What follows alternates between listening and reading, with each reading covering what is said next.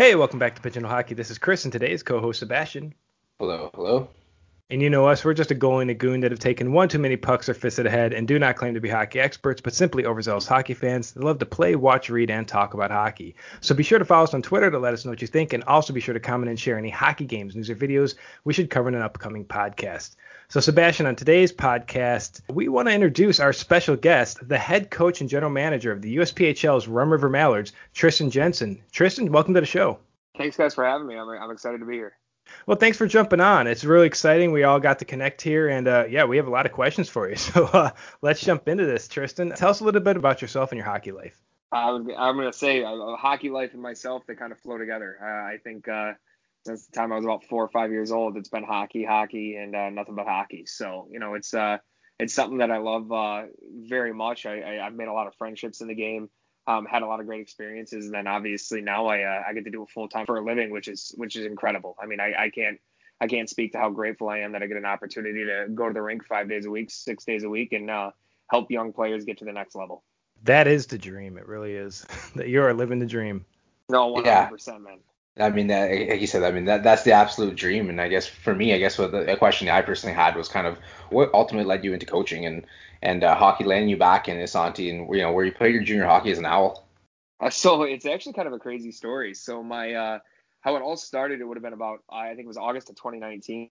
Um, I came out. Uh, I was originally trying to be a scout while I was in college for the Rum River Mallards, um, and I came back to Isanti to come visit my old billet family. Their daughter uh, graduated high school, so I got a chance to uh, go to one of the camps uh, for the Mallards, and then I got to meet the owner at a graduation party.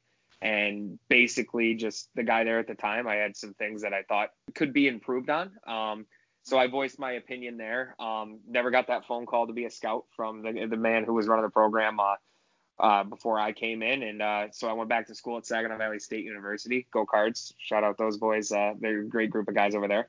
Um, started playing uh, it would have been my uh, senior year. And about 10 games in, I uh, blew my knee out. Uh, got, got into a collision playing goalie, and uh, my career was basically uh, done. The doctor said it would take you know years for me to recover to be back to where I was at, and even if I was there, I would never be 100%. And uh, about uh, a week after I, I, got that phone call, I got a phone call from the owner of the Rum River Mallards and said, "Hey, you want to be the head coach and GM of our team?" starting in two weeks, and I was like, "Yeah, I'm in." So kind of just stumbled into it. It's it's actually really interesting how it all went down. Wow, that was a super quick turnaround. Two weeks, be here and get ready, huh? That's oh, 100%. yeah, it was it was great because like you know you, you have mom and dad helping you out with school and stuff, and I said yeah I'll take the job I'll be there tomorrow. My mom goes yeah no not a chance. Finish the semester. So I actually uh, I took my last final, uh, got done at about like five o'clock uh, on a on a Tuesday I think it was, and uh, hopped in the car, uh, drove through the night, and was there to run practice at 10 a.m. the next morning. So my first practice as a head coach. I'd been an assistant uh, here and there, but I'd never been the head guy, and so my first practice was about uh, was on about three hours of sleep. just uh, I had a U-Haul, uh, you know, I brought the U-Haul to the arena, hadn't even moved into where I was living at, and, and just uh, jumped right in. I think that speaks to the level of passion, yeah, I think you see within the hockey community, just to be given that opportunity and and to just drop everything and get there on three hours of sleep and not even locate your apartment before you're already pushing out your first practice. That's that's hockey right there. No, I mean it's it's it's one of those things that is uh it's such an incredible story. Like I think this is actually probably the first time I've really told the story about it, you know, and it's just incredible to think about and you know, for me being a younger guy, like I was coming in at 23 years old, you know, um, it's not necessarily, it's not like I have, you know, practice plans uh, from years and years of coaching. It was kind of driving in the car, and luckily my dad, who who's my, you know, one of my biggest supporters, is you know, he drove the he drove with me a little bit, and uh, I was able to put together a practice plan, and I'm I'm you know critiquing it with him in the car at, at, at two in the morning in the middle of a snowstorm, uh, trying to figure out what we were gonna do, you know, and uh, so no, man, it, it's uh it's a great story of how I got there, and, and, at the end of the day, I mean, it's it's an amazing uh it's an amazing opportunity. I, I can't be I can't be um any more grateful for the opportunity that I've had. So then, any memorable moments that stand out during your first season at the helm? I mean, there's there's a couple of them. I mean, like uh, you know, we went to uh, Chicago for a showcase, and at that point, um, you know, I had coached one game. I got one game in before we went to this, which was an amazing game as well. We got to play one of the you know the one of the premier programs in our division, which that Midwest West division, year in and year out, I, I'm biased because I coach in it, but it's the best division in Tier Three junior hockey, hands down. Um, I mean, it's competitive night in and night out. There's a reason why last year, if you look at the USPHL standings, the teams ranked one, two, and three in our division were uh, basically two, three, and four nationally in points. I mean, it's it's that good of a division, and we got a chance to play a, a phenomenal Moose team, and uh, we pulled out a win in overtime, and that was my first win uh, in my first game. So that was really nice to get that. And it was like, okay, uh, maybe I do belong here, you know, because you have those doubts too, right? When you yeah. go from being an assistant to a head guy, I'm younger, you know, everybody's looking at us like, why are they hiring this kid, you know? So it was great to get that win. We go to Chicago. Um, had a couple of games where you know it, it is tough. The, that pro at that point in time, those guys, you know, you, they lose their coach midseason. Um, they're kind of having a tough go of it, and basically, you know, it was it was hard for them to get uh, to get them to buy in. And I, I think the turning point was uh, we had a game basically where uh, they called about four penalties on us in the first five minutes. We went down two nothing to a team that we had no business going down two nothing to. Um, and so uh, I gave it to the ref a little bit. Threw threw a couple of water bottles. I got tossed, and all of a sudden we scored seven unanswered. And from there there on out, uh, guys really just uh, they bought in. They said, all right, the, you know, this coach is uh, he's here for us. He has our back, and um, you know, from then on, we were we were rolling. I think honestly, like it's when coaches do things like that, I think it shows, you know, not only uh, the players buying in, but the coaches are buying in. And you know, I, I, I mean, I think it's not a it's not a secret that a tight team usually is a good team. Uh, so a question I kind of have for you as well as a coach and GM, uh, how do you and your staff incorporate uh, team building into your yearly schedule? Uh, it's it's it's key, you know. I mean, at the end of the day, if, if guys walk into the rink and they can't stand the guy they're sitting next to, then you're not going to have any success, right? So you you got to get you got to get guys in the room that are going to be um, friends off the ice, you know, to a certain degree. I mean, definitely at this level. Like, you know, at the end of the day, these 99.99% of the players that play Tier Three junior hockey are not going to go play in the NHL. You know, simple as that. So you're you're working for a college offer um, and, and, if your your attitude's not there because you don't like the guy you're sitting next to, um, you know that that's going to bleed into your play, and then that's going to bleed into you know what kind of college offer you're going to get, where where are you going to go to school, where you're going to get your education. So you know, like last year we brought in a couple of guys, uh, like Severiano Reyes uh, from South St. Paul. This kid is uh, we you know he is a water bug out there, man, sandpaper all the time, but he comes in the locker room and he's always got a smile on his face He's always making sure, you know, if a guy's frustrated after taking a penalty, he's right there to calm him down, get him to laugh a little bit, and reset to get back on the ice. Um, you know, we had our captain Derek Becklin last year. I mean, he is Mr. Mallard. He is the epitome of the type of culture that we have, which is, uh, you know, come in, work your work your tail off, uh, have success, and when things don't go your way, just keep pushing to get get through it. Um, you know, we we've had such a great group of guys. You know, we had Garrett Sawyer as another guy who's an assistant captain with us, um, guy who played in our division uh, not this past this not this past season, but the season before, and then came to us and you know in the room always just little things right to keep the boys uh, ready to go so that when he does speak up, you know everybody's going to take that serious, you know, and that's big on culture. You know, we get to return some of those guys. Um, you know, some of those guys are moving on to the next level, which is great, and that's that's important as well. You know, we want to build a family here, and our big thing is like once you come and play for us, whether you play one game or 40, uh, you're you always have a home here, no matter what. Uh, if you need a, you need a sheet of ice to skate on, uh, you can come up and skate. If you, you need a place to stay, our billet houses are always open. You know, that's the kind of family atmosphere, and basically we want these guys to feel comfortable. You know, you have guys coming from all over the country um, and Canada, so all over North America, coming to play junior hockey in small town Isanti. Um, we want to we want them to make it uh, make it feel like home. You know, and that's that's really our big thing. Yeah, and honestly, like, and I think this is an unpopular opinion, and I mean, it's an opinion that I always push, especially you know, when we talk about Torts like that. I think you're your team chemistry, you know, your team identity, you know, being that family knit, that that's the kind of hockey teams that, you know, today's kids want to play for. Today's kids aren't, you know, even us when we played hockey. You know, we kind of had that sandpaper coach and it is what it is. He's to scream, he's to yell at you. It is what it is, you know, he cares about you. But today's players it's a little different. And I think having that culture is huge for hockey players. I mean, it's it's not even just huge just for bringing kids in. It's just huge for, you know, for guys who leave and just want to come back, want to help out in the community. It's kind of you're building something not only for you know the team but for the town that you're representing and it's it kind of something that lasts long and and I think honestly all that kind of comes to you know what you're building for that player and kind of what they see their goals as and what you see your goals as so it kind of leads me into my next question of you know when you're working on your yearly goal setting uh, do you guys include your players and if so what kind of degree So you know, and just to jump back real quick, you know, that's that's such a, a key thing right there. You know, like you get a guy who's going to scream and yell at you. You know, he might present the idea of you know one thing, but if if you're not reinforcing it with the positive and understanding that these these kids are kids, you know, uh, you have to teach them, you have to give them opportunities, you have to let them fail.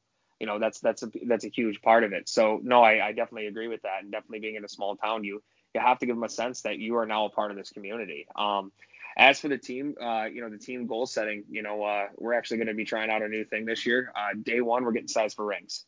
That's basically what we're going to do. That's our goal. We, we want to win a national championship and we want to advance as many guys as possible to either NCAA college, ACHA college, or uh, to the NCDC or North American League. That's our big thing. So advancement and and then obviously winning hockey games. That's the goals. Um, now the littler goals, yeah, we'll start to incorporate with the team a little bit, but uh, I'm one of those guys that uh, what do they always say? Shoot for the moon and you'll land among the stars. I know it's like a cheesy cliche, but it's so true, right? If you shoot high in expectations, um, you know, guys are going to be looking to pull out that extra 10% at the end of a game, right? To finish that game, to win that hockey game in a 3-2 contest or win an overtime game. So, you know, for us, we're we're we're shooting big, and we're going to try to, uh, you know, we're going to try to surprise a lot of people. I mean, obviously, we didn't have a great year last year, uh, had a little bit of turmoil, but other than that, like, you know, we're building a program that hopefully is going to be here for the next 50 years. You know, that's the goal. And it starts with one team, right? And all it takes is one team to go win something. And then all of a sudden that becomes the standard. Yeah, so I, I know that you mentioned here like this COVID 19 season was a bit of a rough one for the organization, but you're also talking about the advancement of the players and and tying into that, Captain Derek Becklin here, you know, he had an amazing season. I looked, he averaged over a point a game. And moving on, he's committed to Hamline University. So what should fans of Hamline University be expecting when Derek hits the ice this upcoming season? If Derek Becklin is putting on a jersey for your team, you're you're one lucky fan. Uh, that's all I have to say. I mean the end of the day, he's one of the hardest working kids I've ever met. That's a man who has been with the Mallards since they came into existence. He's what he's the last of the original Mallards. Um, played he's the only out of the only guy out of the original Mallards to play all of his years with Rum River. He is Mr. Mallard. He is he owns every single record that we have basically. Um, you know, he, he's one of those guys that's going to come into the rink and he's going to give you everything he has and whatever role he's asked to fill. Um, and that's the most important thing when it comes to Derek. I mean, he he just he is nonstop. So I saw that he's been a captain for the last couple seasons too, correct? Correct. So actually, when I came in in December, uh, I spent about when we got done with Chicago, we had our little Christmas break, and I came back and I put a C on his chest. Um, just he was an assistant at the time, but in reality, he was the captain of that team. Um, he was he was the the true leader in the room true leader on the bench, um, and then a true leader on the ice. Um, so you know, it was kind of a no-brainer to just say, hey, you know what, you're gonna you're gonna have a C here. So we rolled with two C's, and then coming into this uh, past season, obviously, the moment he said, yeah, I'm back, let's uh, let's go take another run at it. Uh, he he was the captain, and it's it was his team, uh, you know, no doubt. Yeah, so um, you know when, when, you're talking about you know bringing in players and you know hardworking, that those are you know great attributes that I think that you know all of us as coaches, you know, we want you know 15 guys that are just you know boots on the ground kind of guys. So uh, for you guys, like what kind of what, what are some of the attributes you guys look for in players when you're recruiting? You know, not only for the Mallards but also for the Cardinals. Uh, basically, the big thing is, I mean, when it comes to the Mallards, um, we're, we're looking for guys. We, we say we look for the bulldog players. Um, you know, those guys that are willing to go into the corners, win puck battles, um, you know, get in front of the net, score dirty goals um, defensemen that are in control of the game, goaltenders that, you know, at the end of the day, I was a goaltender myself. I expect my goal is to stop pucks, you know. So um, we, we really look for the hardworking guys. Um, I, I'm a big advocate on I don't need, you know, I don't need five guys that are, you know, scoring, uh, you know, 50 goals a year. I'd rather have 20 that are scoring 10. You know, that's kind of how I operate on that side of it. I, I mean, uh, my big idol that I look up to is Barry Trotz. I love how Trotz coaches his teams it's been a pleasure watching the Islanders this playoffs and and and how they play. I mean, you see a guy like Matt Barzal, right? He, he's a point of game type of player, but he's bought into a system that is obviously working. You know, if they were to play run and gun hockey and try to go uh, tit for tat with Boston, they don't win that series, right? So we look for players that are ready to buy into a system and ready to work their uh, work their tails off, and, and, at the end of the day, they're going to reap the reward um, if they do buy in. Um, as for the Cardinals, um, look for guys that want to be there, right? Um, that program is one of the mo- premier programs in, in the ACHA. I mean, I, I, played there for three years. Uh, I'm lucky enough to be their national scout now, which is which is an amazing opportunity to represent that school. Um, you know, you, that's a place where you get 800 fans a game, basically. They they they sell that place out to capacity, and and 90% of them are are students. Um, you know, you get the pep band going, so it's it's guys that handle can handle big moments. Um, and then guys who are just dedicated to the logo. I mean, and that goes for both really. Um, you got to buy into a logo and a system. Definitely when you're going to a college too, you got to find a program that you're willing to spend four years of your life, five years of your life completely dedicated to. You know, and that's uh, that's a big thing when we're looking for players over at Saginaw. That's awesome, and you know, buying into the logos, uh, you know, really important for the players, and, and in terms of the organization, getting that extra support is always critical. So, you know, how important is sponsorship to your organization, and would you like to thank any of those sponsors on this podcast? Yeah, so I mean, sponsorships are huge. I mean, it, it's one of those things like we are in a small town, um, you know, so our our big thing is we want to go local, you know. Uh, we want to support our local businesses because what that does for us, number one, that helps us give more opportunities to our players. That also helps us do a little bit more. So like when a fan comes, instead of spending, you know, $400 to take, you know, your whole family down to go watch the Wild play, you can spend 40, 50 bucks and come have a great night over in Isanti, right? Uh, have the full pregame production, um, you know, enjoy, um, you know, local eateries, local drinks, things of that nature. Um, one of our biggest sponsors is actually our announcers. So we have a Isanti uh, distillery uh, out of Isanti. Uh, Rick, he's the guy who runs that. He makes all the liquor. He does all that stuff. He's also our, our announcer. So our play, our, our announcer in game, which is uh, absolutely awesome. He's been great to us. Um, we're really excited actually. So we're going to be uh, having our own liquor license this season. Um, we're doing all local, um, you know, drinks, and we'll have Isanti Spirits drinks there, which is going to be super exciting. Um, you know, like a nice little mom and pop. Um, obviously, uh, we, we have the city of Isanti. They are huge for us. Mayor Jeff Johnson, uh, the guy is incredible. We actually just uh, posted an event that we're going to be having here soon with our free agent camp. Uh, the town does a street dance, which is basically a bunch of food vendors come out. Uh, they get a live band. It's right in downtown Isanti, and uh, you know people go out and enjoy the evening, um, eat some good food, um, do all that. So we're actually partnering with the city to have free uh, the fans in for free for our last game of the tryout camp, and then walk right over to Isanti uh, downtown Isanti for the Isanti Street Dance. Um, so those are definitely uh, two really big ones. Uh, Sella, uh, they're a huge one. They do roofing and siding. Um, they're a great company that has uh, definitely given us a couple of bucks to help us do uh, you know some renovations on our bus and things of that nature. So um, no, sponsorships are you know they're huge at this level, and, and it's so cool to see businesses get excited um, for our team and, and for our players. Yeah, and I think uh, the sponsorships are, are so critical to teams, especially at the junior level. I just relocated out of the Salt Lake City area, but I was a huge Ogden Mustangs fan, and we'll still be covering them as season upcoming. But but great thing, like you said there in Isanti, where they have the local brewery right there, the whole the whole town's kind of connected to the team. It's kind of the same way in Ogden. When you go there, and it's a cheap game ticket you're going to spend eight dollars if you're military or a veteran, ten dollars for everyone else. I think kids are a little bit lower. If you want the really good seats, you spend twenty bucks, and there's only eight of them right behind the glass. And I love the rowdy row. But then you get a good beer, a good local beer for five dollars. You know they got like Utah and Roosters make specific beer just for the Mustangs for these games and it's all on tap and then you get the big thick hot dog for 350 so you get a couple beers and a hot dog and you've only spent 13 bucks. You can't get a beer in an NHL arena for $13. No, not at all. And you know, now that you bring up, uh, you know, Ogden and, uh, and Kenny Orlando over there, I guess, uh, you know, I you might have to shout them out that we got to play. We got to play in a showcase, or, we, or you're gonna have to come to Isanti. We might have to go to Ogden, something, and then we got to get you guys out there. So we'll we'll have to we'll have to set something up for that. I know me and Kenny have talked about it a little bit, but we'll have to get it set in stone. I think this is kind of destiny right here, saying, yeah, we got to do it.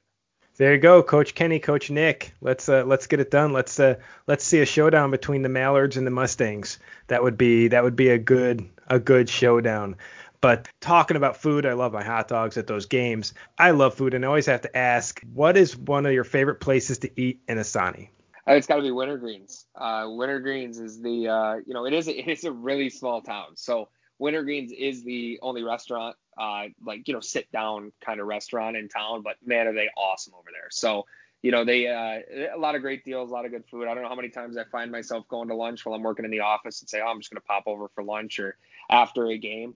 Um, you know, and they've been a staple of in, Isanti since I've played. I used to go there after, uh, you know, we do a morning skate and it's all right. We're going to grab a, a pregame meal over at at Wintergreens. You know, um, they're they're an amazing amazing establishment, and and we're so uh, you know we're looking forward to hopefully working with them um, in the coming years. But that is uh, that is the spot definitely in Isanti to go get a bite to eat.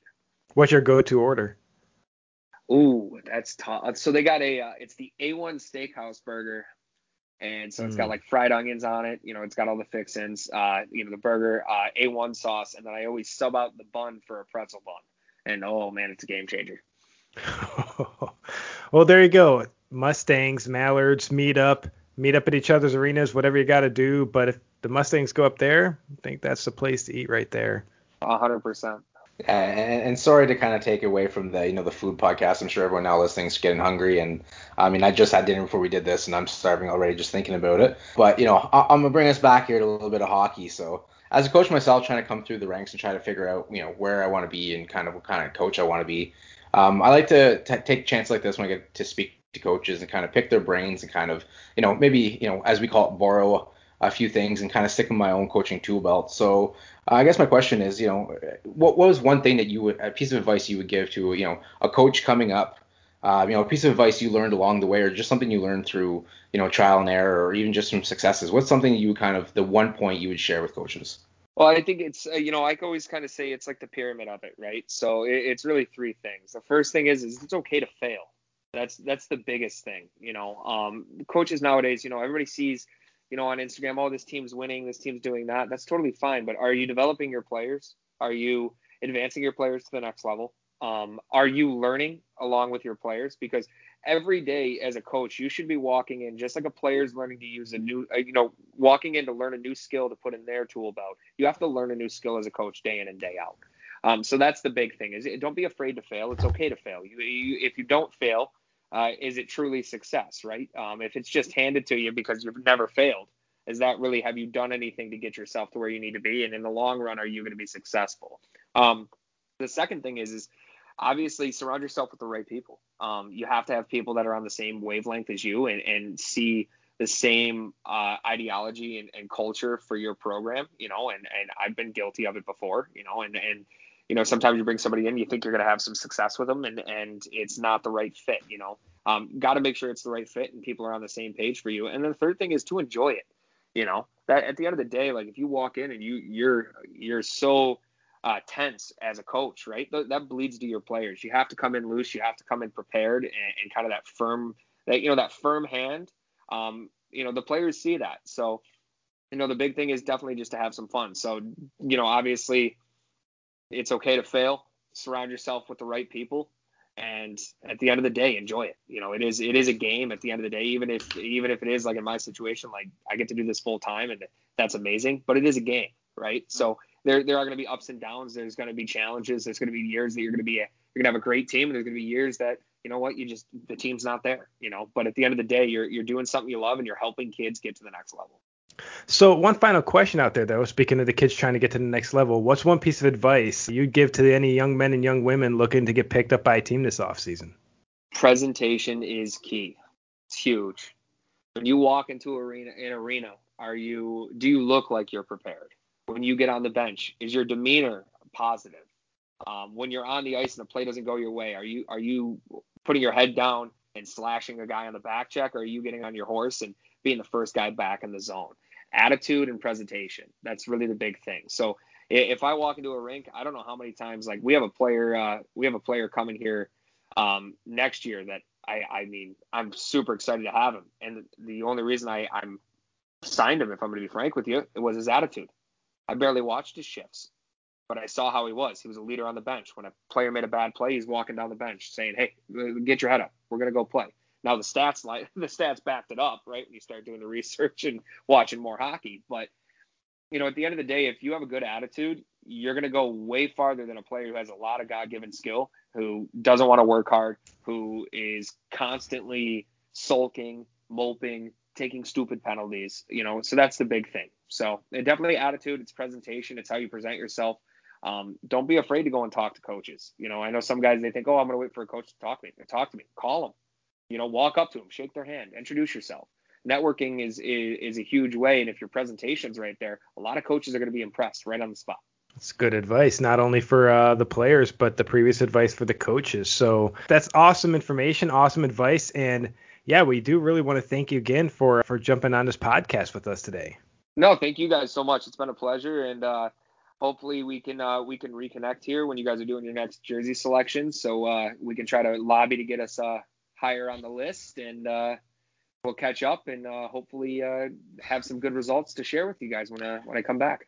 I think Sebastian's a little bit hurt by the orange jersey being dropped. Uh, I admit I was too. I, I, do like the green one coming up. I do like the green one a lot. But before we do wrap this up, I do want to say for all listeners, definitely go out there, give some support to Brian Page. He was injured earlier this season and left him paralyzed during a Little Flyers game. Yeah, so jump onto his GoFundMe page. The link will be in the description of the podcast as again any money would be greatly appreciated by not only his family but his friends and his teammates. But until then, this was Pigeonhole Hockey. This was Chris and Sebastian. Keep your heads up. And we'll catch you next time.